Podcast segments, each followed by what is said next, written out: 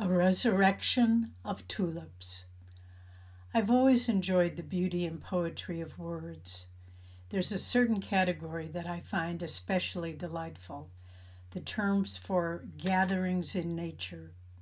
Expressions like a flamboyance of flamingos, a murmuring of magpies, or my favorite, an exaltation of skylarks, all hint at the glory of God's creation. Well, I'd like to create one of my own now a resurrection of tulips. Why resurrection? Yoganandaji described the word in this way quote, Resurrection means any beneficial change that happens to an object or to a human being. You cannot sit still spiritually because you must either go forward or backward. Isn't that a marvelous truth that in this life you cannot remain stationary. Either you must accept changes which are harmful to yourself or focus on those that are beneficial. Why tulips? Throughout the month of April, the Crystal Hermitage Gardens are open to the public to enjoy the beauty of 17,000 glorious tulips blooming in a wide variety of colors, shapes, and sizes. If you've ever planted a tulip, you know that the bulbs are not very exciting, having the appearance of a small onion.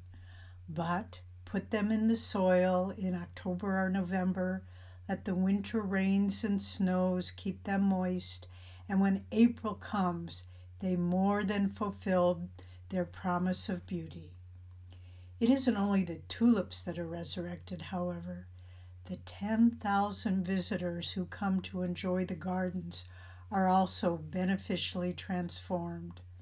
Coming from all over California with a great diversity of young and old, of races and ethnic backgrounds, singly or in groups, all are resurrected by the beauty and harmony they find here. It was Swami Kriyananda's dream to create world class gardens at Crystal Hermitage, his home at Ananda Village. After visiting the tulip fields in Holland, he had the inspiration to recreate their beauty here in the Sierra Nevada foothills. Now, this dream is a reality. Swamiji, whose anniversary of passing, his Moksha Day, is celebrated on April 21st, would be delighted to see the thousands of people transformed by the beauty of these gardens. The joy on their faces and the laughter on their lips reflect their awakened understanding that behind all of life's challenges are God's loveliness and eternal peace. Swamiji loved to share beauty with others and wrote in his book, Cities of Light, a new vision for the future. Quote, to draw God's light down to earth, pure hearts are needed, devotees whose will is to live in light. Even as squalor attracts negative energies, however, so outward harmony and beauty attract godly energies. Man cannot create heaven on this earth, for heaven is in God but his duty is to reflect heaven in all he does and in all that he creates. End quote. This work of reflecting heaven to others extends far beyond beautiful gardens. One of the teachers at Ananda Seattle's temple wrote us, quote, We have a weekly meditation group here, and recently we took it from online only to hybrid in the temple. Three weeks in a row, somebody new joined in person. The first week, the new person came in and started crying right away because she had been holding herself together throughout the pandemic, losing her husband to cancer and being diagnosed with cancer herself. Coming into the temple sanctuary as she heard us praying, she said she finally could relax and feel safe once more. The next week, another new person started crying after class, saying she hadn't known a place like Ananda existed, and her heart felt so touched and moved. And last week, someone new came and didn't cry at all. Well, not so fast. The next morning, I woke up to an email from her expressing gratitude that the meditation had helped her to regain her, quote, peace and silence in the realm of reconnecting with her heart, end quote. She shared that she was crying because her heart was so moved and grateful. If nothing else, we make people cry here. I say that tongue in cheek, of course. End quote. So, my friends, I hope that your heart is as touched as mine in hearing how the divine gifts of beauty, prayer, meditation, and silence can transform the lives of others.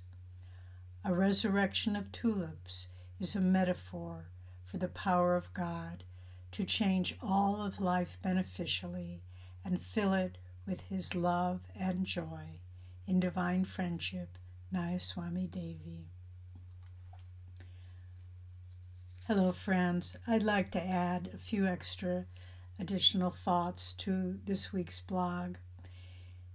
It was so beautiful, especially this year, having the tulip gardens open because, due to the pandemic, they'd been closed for two years. We didn't have them in uh, 2019, 20, uh, oh, we had them in 2019, not 2020 or 2021. And so this year, not only was it a joy for us to have the beautiful gardens blooming again, but you could see an especial enjoyment in people's faces after being all the kind of enclosure and tension of the pandemic, having that lifted and being able to come outside in beautiful nature with their friends without masks. It was all just glorious. So we just want you to uh, we hope you can come sometime, wherever you may live, and see these beautiful tulips. I wanted to also share with you a beautiful quote from Swami Kriyananda. I didn't include it in the blog because it was getting a little too long the way it was. But this is a quote from Swami Kriyananda from his book, Little Secrets of Happiness for Children. And these are daily quotes for a month on different ways for children to be happy. He has this whole series of books on secrets of happiness. So this is number 18. The secret of happiness is to see this world as holy, not as ordinary. Lo, the sky is a temple dome, and life, the divine gift, is worshipped at altars everywhere. The flowers are nature's offerings of beauty. The birds, like choirs, sing thankful hymns. The more wonders you behold around you, the more wonderful will your own life become. And so, just as we are having the beautiful enjoyment of the tulips, I invite you too to look at your own life and simply to see how God's holy earth is all around you in the people in your life, in what you do in your home, in the natural world around you.